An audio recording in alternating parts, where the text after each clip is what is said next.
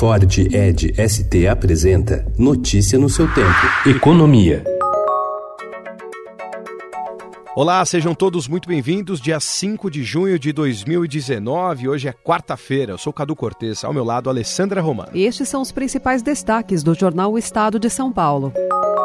Sob a ameaça de exclusão de servidores estaduais e municipais da reforma da Previdência, prefeitos se articulam para manter ao menos os municípios na proposta, mesmo que os estados sejam retirados. Eles ameaçam acionar o Supremo Tribunal Federal para assegurar a inclusão das prefeituras.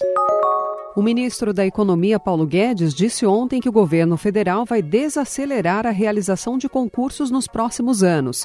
Segundo Guedes, nos próximos cinco anos, 40% dos servidores se aposentarão e, ao reduzir as contratações, o número de servidores vai cair sem necessidade de demissões. Houve um excesso de contratações, os salários subiram ferozmente, resultado está todo mundo financeiramente quebrado.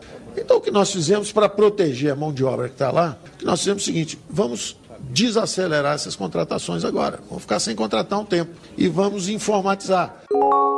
O presidente da Comissão Mista de Orçamento do Congresso, o senador Marcelo Castro, do MDB do Piauí, avalia que o governo terá dificuldades para aprovar o crédito suplementar de 248,9 bilhões de reais hoje no órgão. O governo pediu autorização do Congresso para um crédito extra para garantir o pagamento de subsídios e benefícios assistenciais sem descumprir a chamada regra de ouro, que impede a emissão de dívida para pagar despesas correntes, como salários.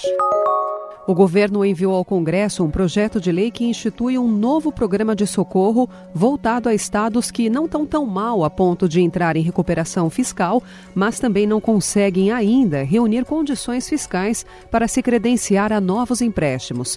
A intenção do plano de promoção do equilíbrio fiscal é permitir que até 13 governos estaduais tenham acesso a crédito sob condição de cumprir medidas de ajuste fiscal. O governo vai avalizar até 10 bilhões de reais ao ano em novas dívidas para esses estados. Com risco de entrar em recuperação judicial, a Odebrecht está negociando com bancos 20 bilhões de reais que o grupo deu em garantias para cobrir empréstimos tomados pelas companhias do conglomerado. A companhia já vinha negociando com bancos credores quando sua controladora Ativos pediu recuperação judicial e a Caixa ameaçou exigir o pagamento antecipado de suas dívidas e mesmo a condições que outros bancos, inclusive os privados. Notícia no seu tempo. É um oferecimento de Ford Edge ST, o SUV que coloca performance na sua rotina até na hora de você se informar.